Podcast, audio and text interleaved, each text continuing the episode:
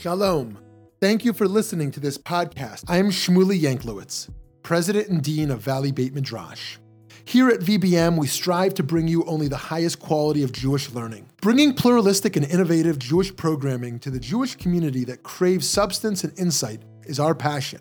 But we cannot do it alone. To support our endeavors, please consider donating a tax deductible contribution to our organization. By doing so, you will be supporting meaningful Jewish educational content, funding the next generation of leaders, as well as furthering Jewish wisdom to people all over the country and all over the world. Please visit www.valleybeitmidrash.org. Thank you so much and enjoy the program. Some reflections in Torah from Rabbi Alush in the spirit of elevating the neshama of uh, Rav Adin Steinsaltz, and not only elevating, but to uh, to take on to take on some of his messages to heart uh, for our own learning and thriving and flourishing. And then after uh, that sharing, we will have the chance. I will ask uh, uh, a few questions, and then we will open the floor for questions. Um, either by depending on the size of the group, either by unmuting yourself or by chat. Um, and so with that spirit, we thank we but we we we thank Rabbi Alush for giving this time to share these reflections with us, and we also wish him comfort, given that this was uh, his very very close Rebbe, and um, we all know how amazing it is to learn from a gadol, uh, you know, a real uh, a great master of Torah, but also how great it is to learn from them personally, as uh, as Rabbi Alush did, and as he continues to channel his t- wonderful Torah into our community.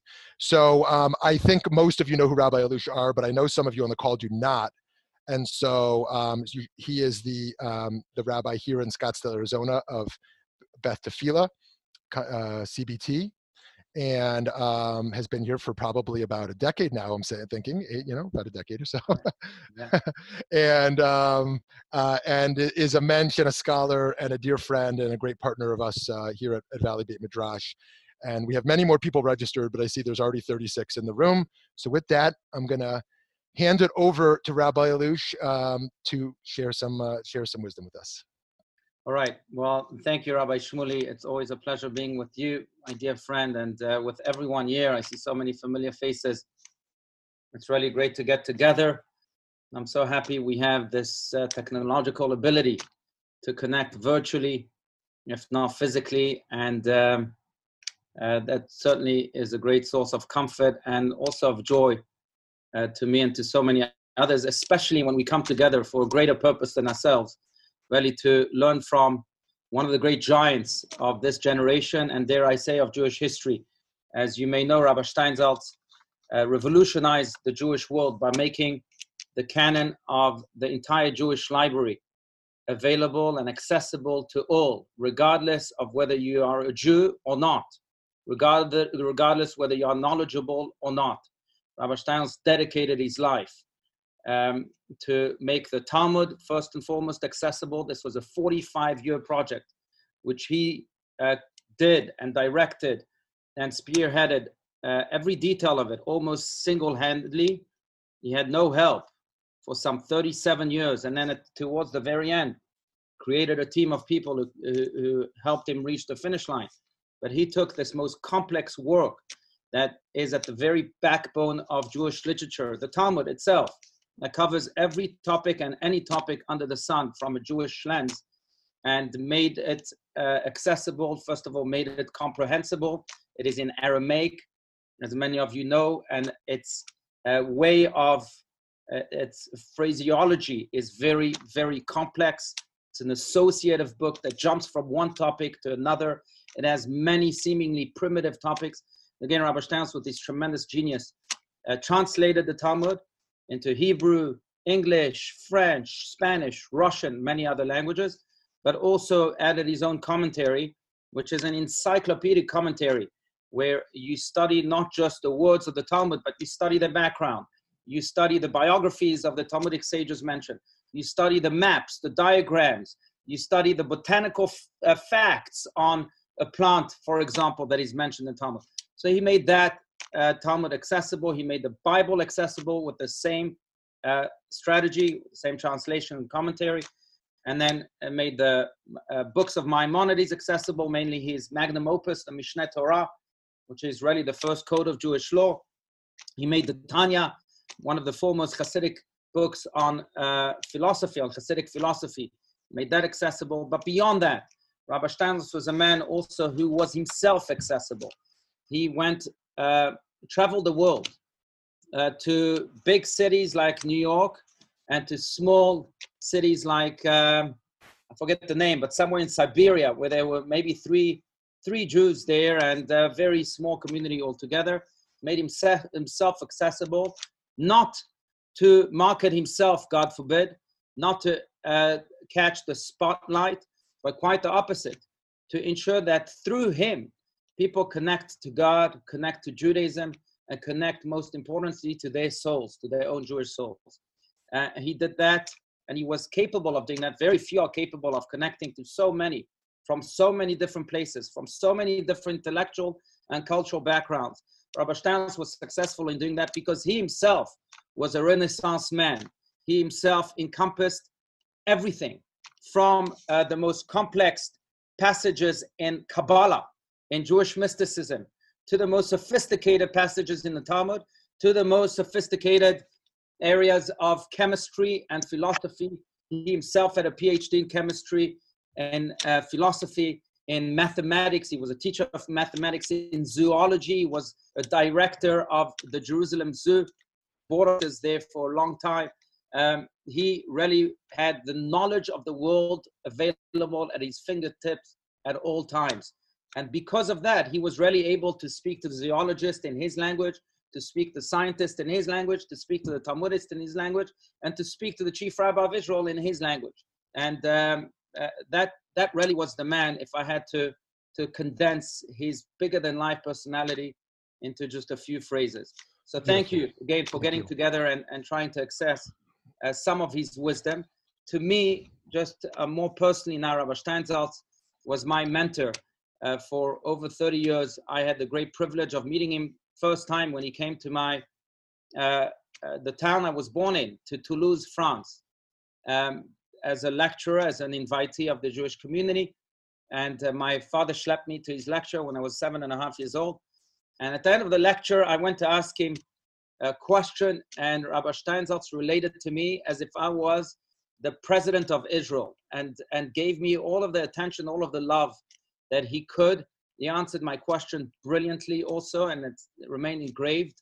And it's as if I, our souls clicked. Some magic happened right there and then, even if I was just a tender young um, uh, boy, the age of seven and a half years old again, I felt this immediate connection with him.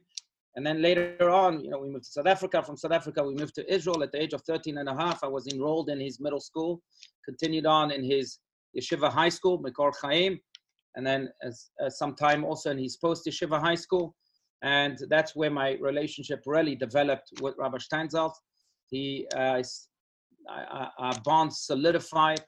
I saw him as not just a mentor that is wise and that gives good advice from time to time, but really as a spiritual father who guided me in every step of my life. And uh, with his guidance came so many tidbits of wisdom that uh, remain, remain with me until this very day. Um, now, Rabbi Steinsaltz also was uh, very involved in our community here in Arizona, dare I say. Uh, I uh, really didn't take any any decision, any major decision uh, in the context of my community, Congregation Beth Tefillah, without his guidance. He visited us three times. He loved animals. I even took him to the wildlife zoo where he had such a good time. And uh, he was feeding the giraffes eucalyptus leaves, and he knew everything about every animal. It was really the experience, uh, the zoological experience of my lifetime, being with him uh, here at the Wildlife Zoo. I also had the privilege of being with him in, at the San Diego Zoo he was invited as scientist, not as a rabbi, but as a scientist at the biggest scientist conference in the world that they have in different places every year, uh, the ASA, I think it's called. And um, he was there as a speaker, and then he had a break, and he told me, "Pini, come, let's go uh, to the zoo. Yeah, they have a panda. I've never seen a panda in my life." So we went to see the panda at the San Diego Zoo, but that wasn't of itself a great experience. And he had a life lesson from every animal from every plant, from every cactus he saw in the street, from everything. And uh, just to summarize the short introduction about Rabbi Steinsaltz, and then um, I know Rabbi Shmuley, we can have the, the, the interview and the Q&A, but I, I, I, do want to leave you with this message. Speaking of this man who really was so connected to life, so connected to God in every atom of life, um, I, I'll, I'll share with you two quick anecdotes that hopefully we can take home with us. Um, both anecdotes happened when I visited him in New York City. The first anecdote is when I was walking with him in Times Square. And uh, he was going from one meeting to another. And as I'm sure you know, if you go to Times Square, uh, very rarely are you left alone. People attack you from every direction and they try and give you flyers on anything and everything under the sun including very inappropriate flyers, uh, and I don't have to elaborate. But Rabbi Steinsaltz is there walking with me, and he grabs every single flyer that's given to him. And at one point, I had to ask, Rabbi, I can see the flyers they're giving you. They're as inappropriate as, as they can get. Why are you taking them? You don't need them. And he paused me and he, he looked at me with a very, very serious look and he said, You're right, Pini. I don't need them. But these people need me to take them. I said, what do you mean? He said, look, I know it works. These people are given amount, a very large amount of flyers to give out every single day. After they finish giving out those flyers, then they get their pay. So by taking a flyer from them, I help them get their pay a little bit quicker. Who knows if they're dependent on that pay for their lunch, for their dinner of the day? So why not help a stranger get his pay a little quicker? Why not help him with a little favor? But this showed me Rabbi Steinsaltz's tremendous empathy and tremendous alignment with his purpose in this world. It was never about him, ever. He was the most humble man I've ever met. And I can tell you many stories about his humility. For example, a dear uh, lady from our community once asked him, Rabbi, Year Time magazine called you once in a millennium scholar. How does it feel to be so wise? And he said, I don't know, but when I get there, I'll let you know.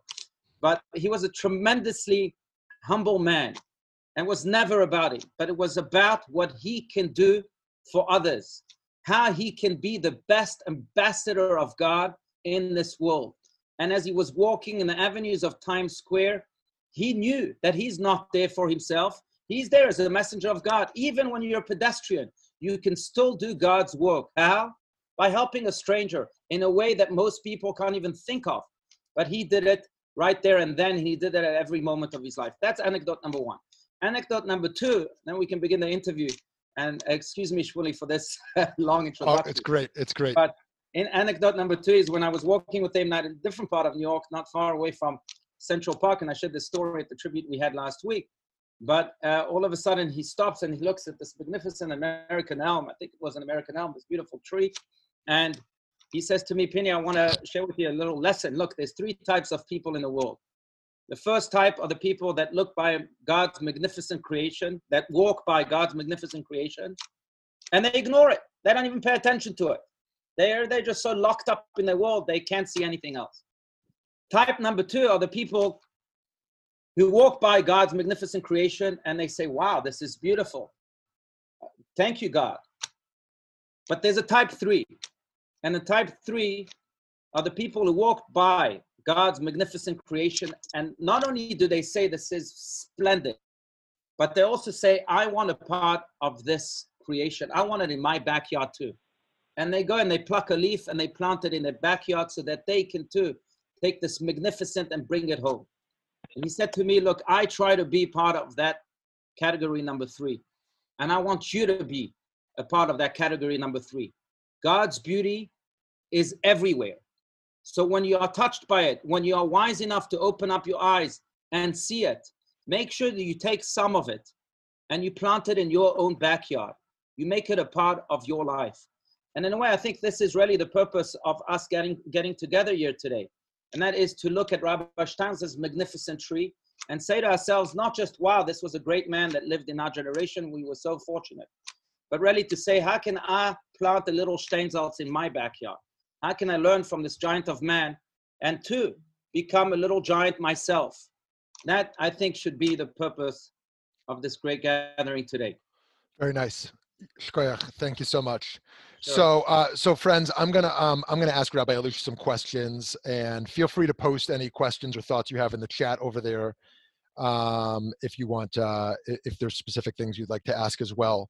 So let me start here, um, and thank you for that. That was really inspiring. Um, you know, so the Kotzker Rebbe famously taught that the uh, that Avram Avinu, that Abraham never came off the the mountain after the Akedah. 10 challenges, persevered, resilience. But that last one, it was just, he was, he was really done. He psychologically, spiritually never came off the mountain.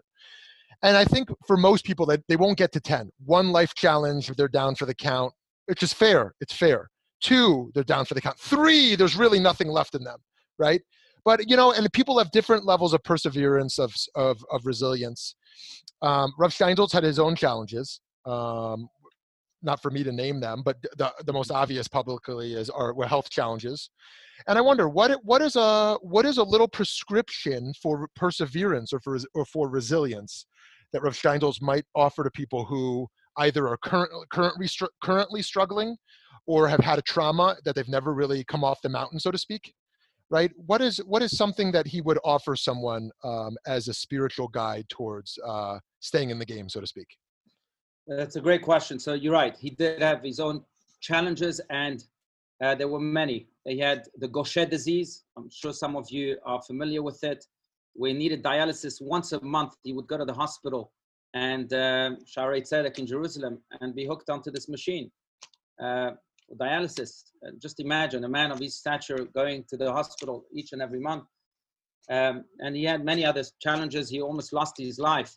Uh, um, when they found this this tumor in his stomach. Uh, he had a 26-hour surgery in 1981, and the surgeons told him, you know, there's no guarantee that you're going to come out of this alive. But he had many medical challenges. He had other challenges. It's no secret also that he had opponents who burnt his books. You know, the the fanatics of uh, Bnei Brak could not stand the fact that he was making the yeshiva world accessible to all when they thought they had maybe they still think they have monopoly over it and uh, he had many other challenges. But what's amazing about Rav so maybe uh, uh, I'll, we'll, we'll, take a glimpse into two of his characteristics, two of his insight that maybe helped him develop this, this resilience.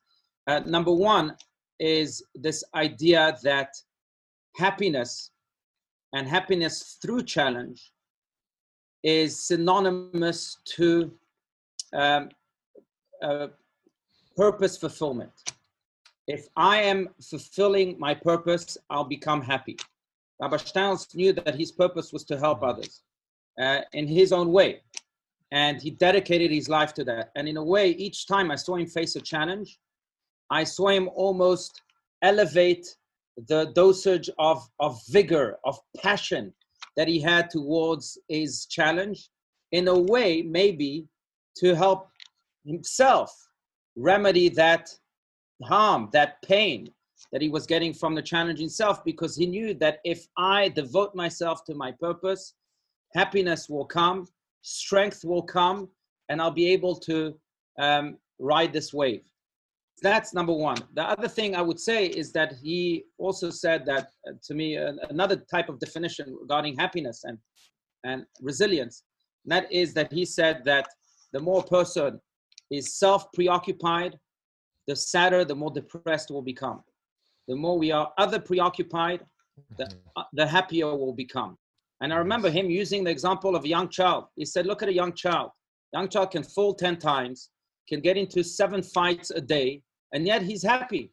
And he's going around as if the world is the happiest place to live in. Why? And he ex- explained that's because a child is really never self preoccupied. You ask a child, How do you feel today?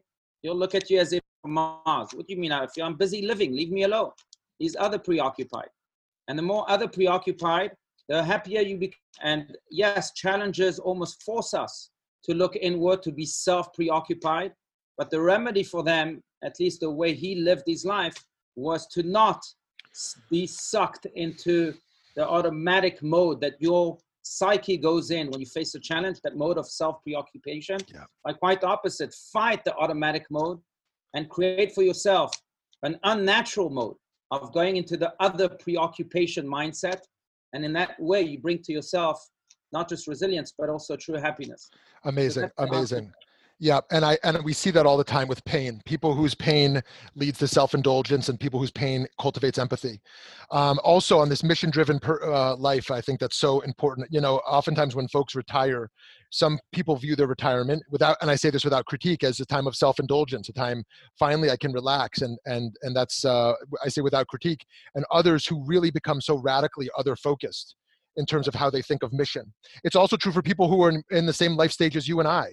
And I like to call it the narcissism of family building, right? Family building, good idea, right? But those who check out from communal life because they're like, my job right now is to make money and raise a family, but there's really nothing beyond that. And um, and and I think there's a depression that can emerge in, in that as well because it, it becomes so so so toxically isolating um, and and um, and and sort of a non-inspired form of, uh, of connection to broader community. So let me move to our next our next question here. Let, yes, me, let me just clarify one thing, Rabbi yes, please. I'm, I'm thinking about my words and and I might I might be conveying an idea that Rabbi Stans was very much against. Yeah. Because if you if you're not self preoccupied and if you don't care too much about your feelings, which is really comes along with that idea, then you might say, oh, one second, Rabbi Stans was so pathetic. Maybe he was ice cold. Maybe he was as dry of a man as it gets. Not at all. Actually, Rabbi Stans was the most sensitive man The mm. most empathetic. I've seen him cry many times just by telling an emotional story or just by trying someone else, just crying and crying and, and feeling that person's pain. So he wasn't apathetic or indifferent in any shape or form. Yeah. But what he was saying is that when it comes to own self pity and to you those feelings that come along with self pity, then then yes, there's no room for that. Then switch yeah. to that other preoccupation. Okay, moving from pain to growth. Um, what's his philosophy on teshuva? Those of us who want to grow, we want to evolve, we want to grow and evolve, both flourishing within our own human potential, but we also want to grow and evolve in our relationship to the Ribono Shel Olam, to the to the Creator, in our relationship to Torah and mitzvot. What's his philosophy of teshuva? As we know, the Musar, the the Musarniks think we should have a Musar curriculum to develop our character. The mystics think about God consciousness, right? The rationalists think about the role of learning, right? All of these have elements of truth to them. But I wonder what what was his sort of recipe or philosophy for for those who want to engage in teshuva? So there's the philosophy of Teshuvah and then there's the deed of Teshuvah. And it's a great question. His philosophy of Teshuvah, by the way, he has a book called Teshuvah. And I, I encourage everyone to, to read it. I have it right here in my office. But um, uh, this, this, his philosophy of Teshuvah was really what Teshuvah really means. Teshuvah does not mean repentance. It means the return to the self. And, and the more aligned you are with yourself and with your self purpose, uh, the more, the greater your teshuvah will be, the greater the impact of that teshuvah will also be. Um, that's the philosophy of teshuvah. The, and then there was the deed of teshuvah, and he would he would often quote. I remember him teaching this to us in high school. But you know, maybe the theme of teshuvah can can be well encapsulated in a verse by King David uh, from the book of Psalms that says, Sur Merav Asetov. It's in the 30s. I forget exactly what what uh, chapter, but Sur Merav Asetov, which means refrain from bad and do good. That's what Teshuvah is really about. That you accept upon yourself to refrain from bad and to doing good. But he would say this: There's two ways of reading this verse. I can hear his voice saying it as I'm saying it myself. He says one way is to say Sur mera, sur mera, sur mera, which means refrain from bad, refrain from bad, refrain from bad, refrain from bad, refrain from bad, and do good. The other way he said is my way. And then it's to read the verse, sur vasetov, vaseto, vaseto, vaseto, vaseto, which means refrain from bad and do good, do good, do good, do good, do good. Where is the emphasis? Emphasis is not refraining from bad because very often when you refrain from bad, first of all, gives birth to feelings like fear, like insecurity, like when you deal with with in general, when when bad occupies your mind, you can be sucked by it also. So Rabbi Stein's philosophy was okay, you know that you have to refrain from bad. That's an established fact. But now what do you do? So do good, do good, do good, do good, do good, and that eventually will rewire your entire being and you'll become a man of goodness. He, he often told me that you really uh, are defined by your deeds. The deeds define us you know, Rene Descartes said, cogito ergo sum, I think, therefore I am. He disagreed with that vehemently. He would say, I do, therefore I am. The more you do good, the, the more your I am becomes good. Beautiful. So, what did he have to say about this moment of pandemic? Um, for uh, and and this is a question that just came into me over here. Um, one one part of the question is uh, the role of God. How do we think of the role of of of of God within uh, the pandemic uh, in terms of the origin? Um, and secondly, uh, what do we do in response to it? There are those who say, "What a great opportunity! Stay home, you know, read more, connect with family more. Like, what a beautiful time to think about about yourself and your family." There's others who say, "No, no, you got to go out and connect. You got to reach with people." Um, what was Rav Steinsaltz's response to this pandemic? So the, the question was, what would he say about the pandemic? So I, I want to evoke a story again. June 30th, 2014, I'm driving in the car with him in New York City, and I get a phone call. And my brother's on the other line, and he tells me, Did you hear the news? I said, No. He said, Look, I'm going to share with you the news, but I think you're going to have to share them also with Rabbi Steinsaltz. I said, Fine, speak already. No. And he tells me, um, The three boys were just found dead. Now, the background of the story, I'm sure you all know, is that in the summer of 2014, 18 days before June 30th, 2014, three young boys were kidnapped in Israel Two of them, by the way, were students in Rabbi Steinsaltz's Mekor Chaim High School, where I also had the privilege to study. And uh, the entire world searched for them, right? You remember the story. And on June 30th, 2014, they found them abandoned, dead, abandoned in some field outside of Hebron. I'm, I'm shocked by the news. I pulled the car aside and I told Rabbi Steinsaltz, look, I'm terribly sorry to be the bearer of sad news, but I have to share this with you and said to him, uh, the three boys were found dead. And um, I know you'll probably have to go back to Israel. He had a few more days uh, to be in New York, and he did indeed go back to Israel immediately after those news um, were shared with him. But it was his reaction that told me everything about how to deal with uh, tremendous pain. First, he cried. He cried almost automatically. I mean, his face turned white and he cried unstoppably. Then he shouted the verse, Ura lama tishan Hashem.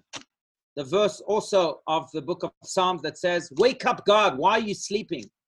And the, the verse continues to say, Until when, God, will you treat your children like sheep that are being slaughtered? So there was a cry not of resignation, but a cry of protest. It's wrong, God. You're not doing your job. And then, after a while, when he regained these emotions, he said to me, Look, three beautiful Jewish souls were taken away from our world, and they were taken away just because they are Jewish. It is therefore our duty now to add these three beautiful souls into our lives so that we can be and then he said Pini you don't you don't you can't just live Pini's life you have to you have to live from now on Pini's life naftali's life Gilad's life and Eyal's life, naming the names of the three boys. You have to take upon yourself even more.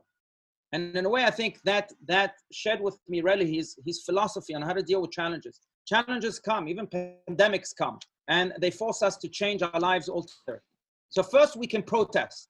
We can say to God, "This is wrong. Stop." I think that, by the way, is the the, the goal of prayer altogether. That's what we do during the Amida prayer our most intimate prayer. We say to God, stop. This person is sick. Give him uh, healing. This uh, this parnasa is not going well. This livelihood is not uh, going well. Fix it for me. We protest all the time. So I think it's just fine to shout out to God, especially during moments like this or, or, or, or months like weeks and months like these. But at the same time, also, we have to draw a lesson. How can we become better beings? The, the, we can't tame God. That's impossible but we can draw a lesson from everything that God throws our way. And we have to try and draw personal lessons from this pandemic. Why, why is God doing this? We have to ask Him to stop, but there must be a lesson in this. Maybe He wants us to be more family oriented. Maybe He wants us to value based. Maybe He wants us to shut off the noise and turn on the music within.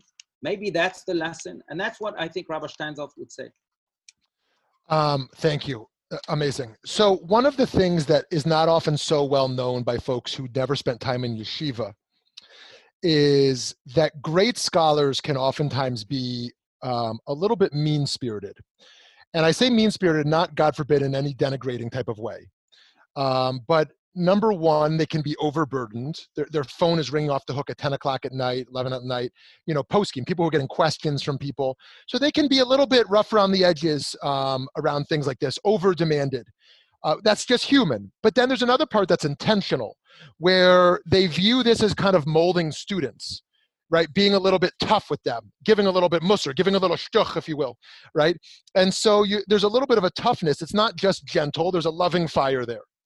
And we don't think about this in communal life because a pulpit rabbi or someone in a role like mine, you know, you don't try to like give a little shtuch to your congregants your community. You only speak gently. You'd lose your job if you talk, you know, you talk, you try to speak mean spirited. But in the yeshiva culture, it's a little different because you're more intensely trying to mold someone and there can be a mean spirited nature there. And again, mean spirit is almost the wrong phrase, but but but a, but a toughness with someone. And and I wonder if it, eh, you know um, if he had this side as well, or if he had a different a different way, yeah. way he thought of molding students. Yeah. So yes, he was actually known for that side of it. He oh, could really? be very harsh. He uh-huh. could be very very harsh, but as Aristotle famously said, it's easy to fly into an ecstasy, but to know when and how and why and what that's much, much harder. So it's easy to fly into this type of musar that you're referring to and, and to attack people uh, when you see something that needs to be uh, rectified, especially if it's your own students. But it's, it's very hard. You need to be a giant like Rabbi Steinsaltz to know exactly when and how, almost like a surgeon performing surgery. Yes, you know it's going to be painful, but if you're a good surgeon, you know exactly when to do it, how to do it, why you're doing it, so to ensure that the result is as optimal as possible. And I would say that was Rabbi Steinsaltz. He was known for his harsh side. And I could share with you personal stories of how harsh he was with me. I remember when I was just an anecdote comes to mind when I was maybe 15 years old, uh, you know, teenager that was a little rebellious. I came to ask for, we were having a Hasidic gathering where he would, you know, Hasidic gathering is when you sit around the table and, and he, he shares stories and lessons and so on. And I came between the breaks of between one talk and another and I asked him a, a question about something in my life. And he said to me, Pini, I can't talk to you right now. I said, why? You want me to speak to you after the gathering, after the farbrengen? He said, no, I just can't talk to you right now because of the way you are. I said, what do you mean? He said, look, I can see through you and you have too many bugs occupying your mind. Get rid of those bugs and then come speak with me. now, I took it very well sometimes it's true. I mean, he could share with me the greatest advice in the world. If I wasn't going to be spiritually receptive, spiritually in line with his message, then I would have, I wouldn't have internalized it. And he saw it immediately, and and he said it to me in a very maybe harsh way, but in a very penetrating way that really shook me and and caused me to make some changes. So so he, he knew he was harsh, and he could be very harsh. And I could tell you stories that you know I I've interacted uh, with him, but others that have interacted with him too. That I was a witness to him being very, very harsh, but he he had this this uncanny ability to know exactly what to say, when to say it, how to say it, so that it's as effective as possible. Mm, mm. So um, thank you for that. um, that's you know I'd love to hear more about that some other time. Um, so the, you are you because of of you, because of your parents, because of your hard work, because of your learning, because of hashgacha pratis, because of divine providence. But I wonder, is there any part of who you are that you wouldn't be with had had he not been in your life?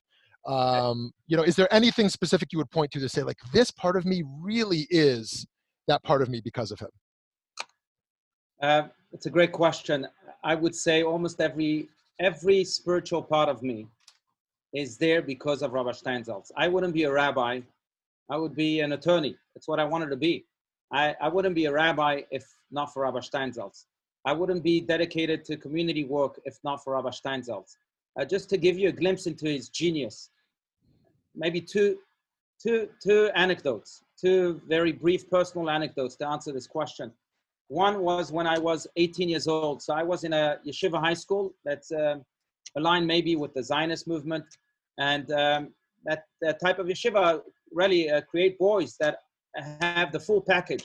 So they, they are big learners of Torah and of Judaism, but they also are, are big learners of secular studies. And we studied, you know, our day was from 6.45 a.m. to 9.30 p.m. So we packed in every possible subject into those um, hours of the day. And at the end, also, you also serve in the Israeli army. You're in Israel, so you serve in the Israeli army. My goal was to serve in an elite unit in the Israeli army.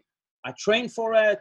I, I tried, I tried my best to get into it. I went through the different tests in the Israeli army to do it. And at some point, uh, I needed to go through a medical examination.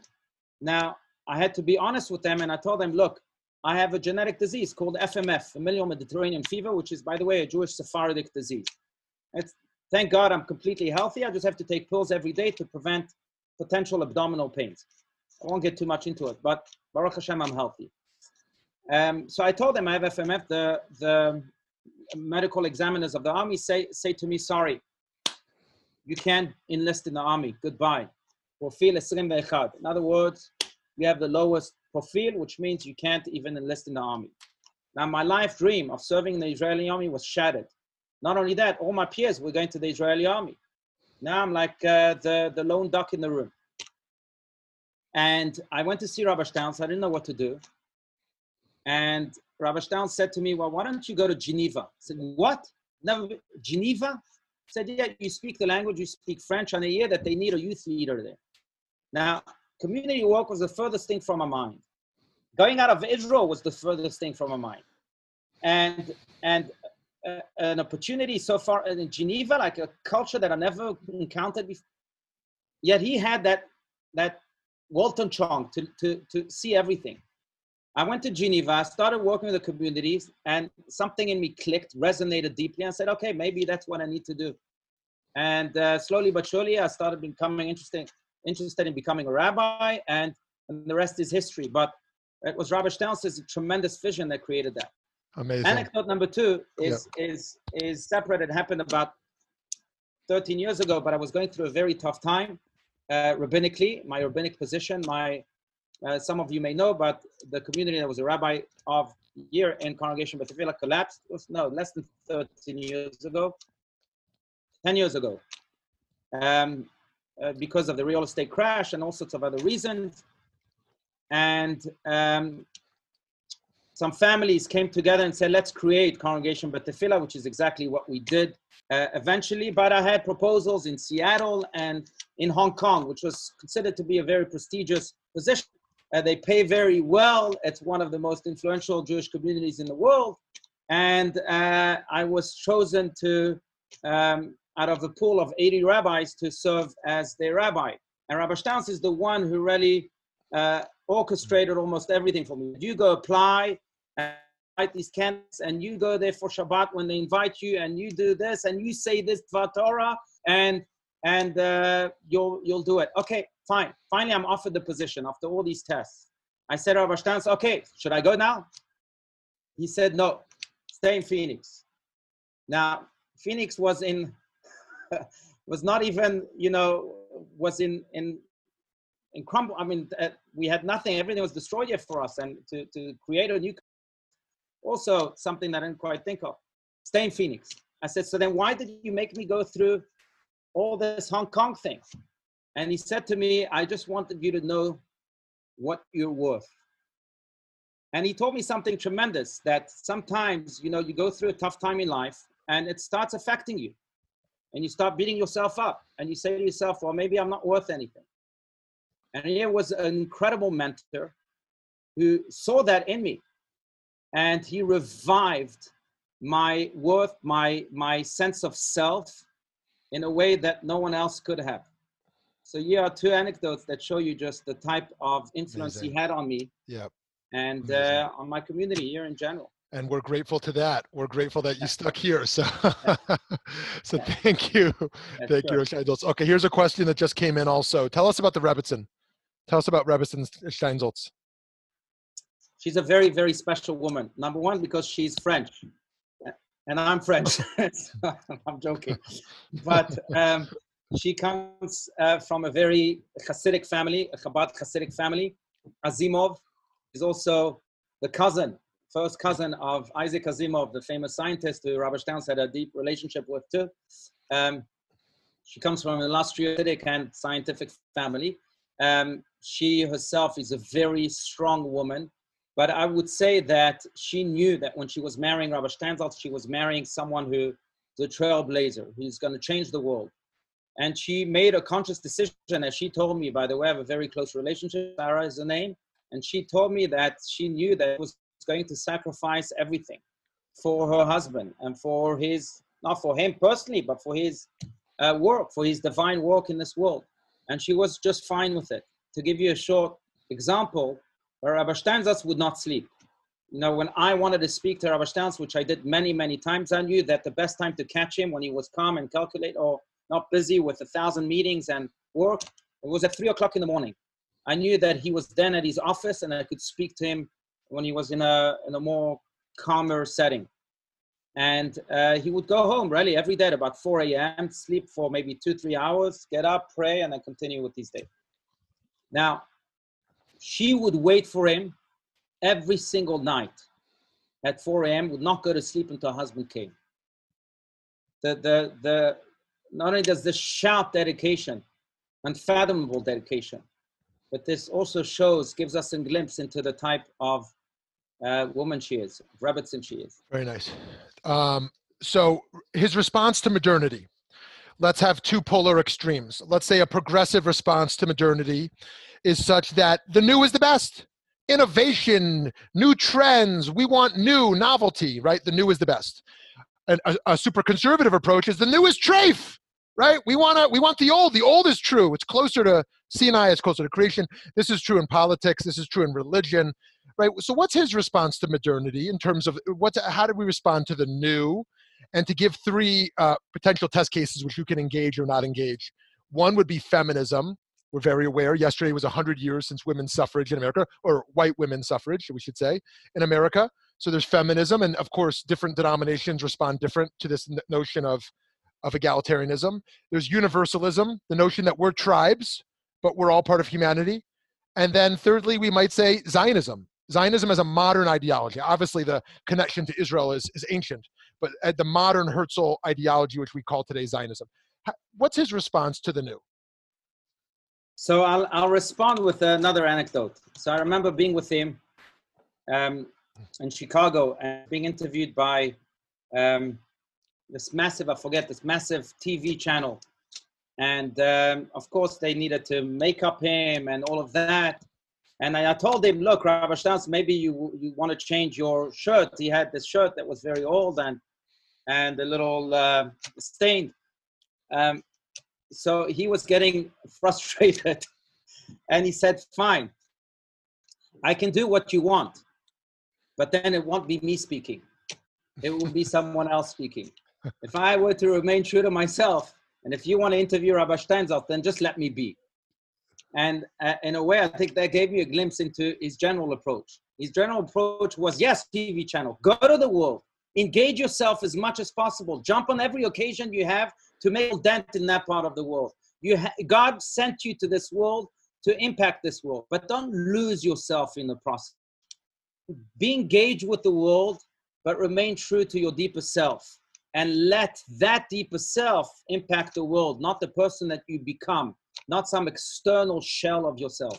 That, and, and in a way, I think that was his approach. Rabbi Stans was, very, you know, speaking of his uh, of the way he dressed. I mean, if you saw, look, I have a picture of him here in my office. He doesn't look like the most mo- modernized rabbi.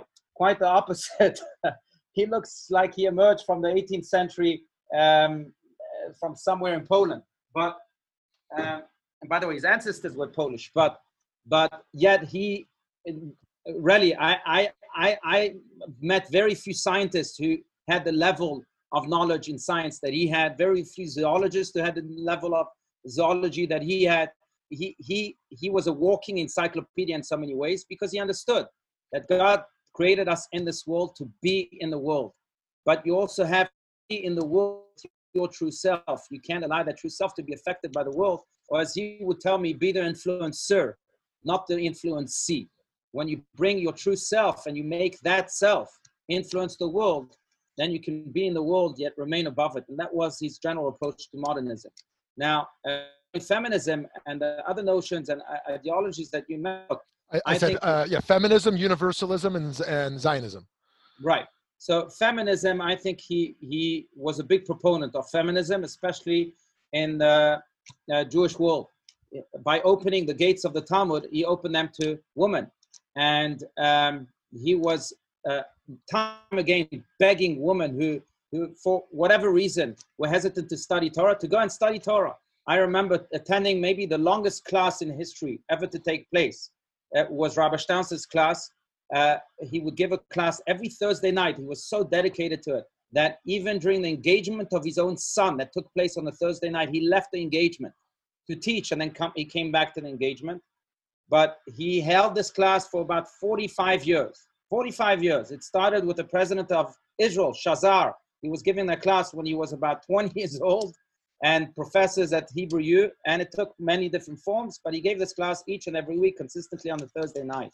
And I remember attending those classes, and I remember being quite inspired by the idea that most of the students there were women, not men. Now, go see a rabbi that looks as teach a class to mainly women. I don't think you find many of those in the world. So he was a, a big proponent of feminism in the sense that uh, women Torah as much as possible. He would mock the fanatics who do not let women study Torah by saying that uh, I think the, reason, the real reason they don't uh, let them study Torah because they're afraid. They're afraid that once they study Torah, they'll be wiser than them. And they'll start telling them that they not rush a kitchen and they're not doing this, not doing that. So they're afraid, and therefore uh, they don't let them study. So that's feminism. Universalism, I think I mentioned that. He was a man of the world, a man who not only uh, knew that the whole world impacted, but he worked to impact the entire world.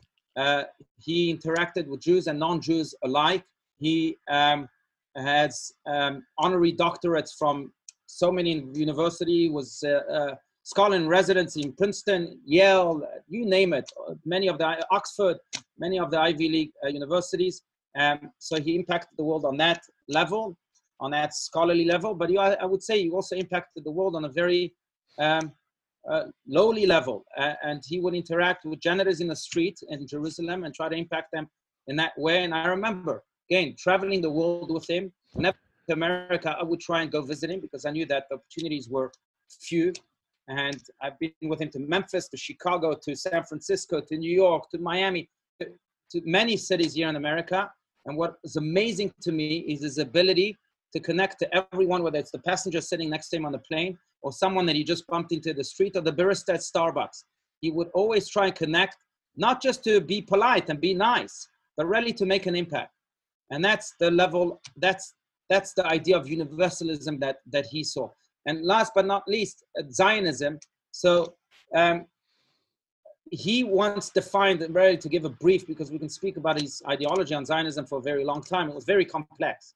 But to answer this very briefly, I, I once asked him, uh, what does he think about um, the peace process, what, what's happening in Israel, and so on and so forth. He said that uh, the problem is that we're allowing politicians to define what Zionism is, when Zionism really should be defined by religious leaders. If we can solve this issue religiously, if an imam can meet a rabbi and solve this issue religiously, it would be religious. Why? Because Zionism is a religious idea. Uh, it's, a, it's an idea that's prevalent in the Torah. Now, what type of Zionism and so on, but it should be led by, by religious leaders, not by himself would meet with imams and, and it would be very controversial sometimes, but he did it because he understood that there needed to be a fundamental change, not just a political, nice, fluffy, uh, polite type of change. A fundamental change, which is in essence divine and, dare I say, religious, Torah based. He understood that and he worked for that too. That's the type of Zionism he wanted to see. So um, if I had a free day, I'm still waiting for a free day, but if I had a free day, I would spend it reading books and uh, opening Sfarim and things that I, maybe you would do it with a free day also. um, and, and, and someone like Rav Steinsaltz, someone who is just a one, you know, like you said, once in a lifetime, once in a century, once in a, uh, whenever a scholar, um, he was also an institution builder. And so scholars hate, oftentimes hate building institutions because they want to do scholarship. You don't want to fundraise and manage and and do all the things that are involved with with that. And so, how did how did he think about institution building work? Um, is that something he hated and he and he delegated to others? Is that something he found meaningful? How did he think about building a yeshiva, building educational institutions? So in a way, I think you just hit the nail on the head because that was the enigma of Rabbi Steinsaltz. You know, Winston Churchill said about Stalin that he's an enigma, a riddle wrapped in an enigma. I think something like that. I think in a way, Rabbi Steinsaltz was a riddle wrapped in an enigma in that sense because he was a man of the heavens, yet he was deeply steeped in in, in the in this planet, in Earth, and he was a man who was very professorial, like you just said. Yet he understood the importance of infrastructure and institutions and so on. And he was able to do both. How? I really don't know. But I will say maybe something that helped him at least create those institutions. As you pointed out, he was a delegator. He was not a micromanager in any sense of the word. He wanted an army of generals, not an army of soldiers, as he often said. Uh, he would say, I don't want you to be a soldier, I want you to be a general. In what domain? You, you'll decide, whatever's in line with your purpose but he wanted to create an army of generals. And once he found generals, he would say, okay, you lead this institution, you do this for me, you do that. And in a way, I think that's how he managed to bridge that impossible gap. Beautiful. Okay, here's a here's a last question for you, and we'll call it a day. And um, sure. we're as we're approaching Elul later this uh, this week, and we're approaching Rosh Hashanah Yom Kippur. What uh, what what what charge would he give us? What bracha would he give us? What what is our work right now to do um, as we uh, work towards our refinement and growth? Right. So on the macro level, I'll give an anecdote, and then on the micro level, I'll give another anecdote. On the macro level, I have a friend who told me last week, who was also the student of Rabbi Steinsaltz, that he once came to Rabbi Steinsaltz on his birthday to ask him for a blessing. Now, you would expect a typical rabbi to give a blessing for good health and happiness and success and whatever else. Rabbi Steinsaltz was not the typical rabbi, and he calculated every word he said, and he was uh, uh, really uh, yearning to make an impact through his words and through his actions uh, with, with every encounter and in every encounter. So uh, he comes, this man, this young student comes to Rabbi, give me a blessing for my birthday. Rabbi Steinsaltz says to him as follows I bless you that when you celebrate your birthday next year, you'll be so positively transformed that you won't recognize yourself. You'll be so positively transformed that you won't recognize yourself. Mm. In a way, that's what Teshuvah, that's what Elul was, is about in the eyes of Rabbi Steinsaltz, to transform ourselves so positively, to allow that inner self to emerge so, so uh, brilliantly, so radiantly, and we don't recognize ourselves anymore. There's so much light. Wow. That macro level. On the micro level, I'll quote yet another statement, one that became famous, especially after his passing by Rabbi Steinsaltz. And he would say this My goal in life is to infect people to move a step forward. I remember being with him in a big celebration, and uh, he took the microphone and he said, I really don't care whether I go to heaven or to hell when I die. I don't care whether they um, uh, what they'll put on my tombstone. What I do care about is whether I infected people and caused them to take one step forward in their own spiritual journey, each in their own way. That's what Rabbi Stans would want us to do in the context of Teshuvah, to take one step forward. Think of a mitzvah that you never thought of performing and take upon yourself. Come out of your comfort zone and do it. Think of a Torah study that you never thought of learning, that you never thought of engaging into, and do it. Take upon yourself that class at VBM or at your congregation or anywhere else. But go, come out of your comfort zone and do that. Because as Rabbi Steinsaltz would say, and I'll conclude with that, that when one person makes, uh, takes one step forward, a good thing happens in the world. But if a million people take one step forward, the whole world shakes. And we want the whole world to shake and usher in the ultimate redemption. Amen. Amen. Thank you, Rabbi Allouche, for opening up your your story, your soul, these teachings in such an inspiring way. Incredibly rich, and uh, thankfully we have you here in town to continue to learn from you and continue to hear these stories and and, and others. And friends, uh, we yeah we give you this bracha that we should all continue to flourish and grow and learn and uh, actualize our unique potential and cling to great people. You know, this world is uh, there's greatness within everyone, um, and but there are also people who are really uh, great people for what they're committed to in their lives and our, our, our opportunity to cling to them. So thank you, Rabbi Allouche. Thank you all for joining us. Tomorrow at 11, we'll be learning with Rabbi Zach Truboff in Israel around tzedakah, different philosophical approaches to tzedakah at 11 o'clock. And um, for those of you who knew Rabbi Micah Kaplan, who served here in town, we're doing a rabbinic tribute program to him on um, on Monday at one o'clock and uh, Rabbi Allouche was actually close to him. He's not able to join, but he's had other spaces to offer tributes. Um, and so we've got about 10 rabbis who are going to share some, uh, some words of Torah in his memory as well. Thank you all so much. Thank, Thank you. you. Thank you, Rabbi Shmuly. I want to thank Thank you you. for the Thank opportunity. you. Thank you for honoring Rabbi Steinsaltz in such a Thank you, Rabbi. way. And thank you all for coming together. It's always a pleasure learning with all of you and growing with all of you. We're all, we're we're all in this together. This recording will be available. You can share this recording with others if you'd like. Thank you so Thank much. All the so much, Rabbi. Thank Thank you so much.